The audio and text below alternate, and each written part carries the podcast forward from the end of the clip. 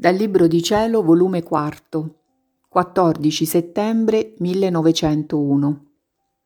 Il principio e il fine delle nostre azioni deve essere l'amore di Dio. Dopo d'aver passati vari giorni di privazione, quest'oggi, mentre mi accingevo a fare la meditazione, la mia mente è stata distratta in altro e per mezzo di luce comprendevo che l'anima nell'uscire dal corpo entra in Dio e siccome Dio è purissimo amore, l'anima allora entra in Dio quando è un complesso d'amore,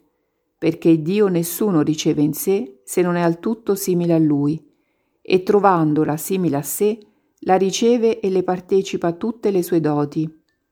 sicché staremo in Dio al di là del cielo, come qui stiamo nella propria stanza. Ora, questo mi pareva che si potrebbe fare anche nel corso della nostra vita, per risparmiare la fatica al fuoco del purgatorio e a noi la pena, e così essere introdotti subito, senza alcuna interruzione, nel nostro sommo bene Dio. Onde, mi pareva che l'alimento del fuoco sono le legna, e per essere certo che le legna si sono ridotte in fuoco è quando si scorge che non produce più fumo. Ora, principio e fine di tutte le nostre azioni deve essere il fuoco dell'amore di Dio. Le legna che devono alimentare questo fuoco sono le croci, le mortificazioni,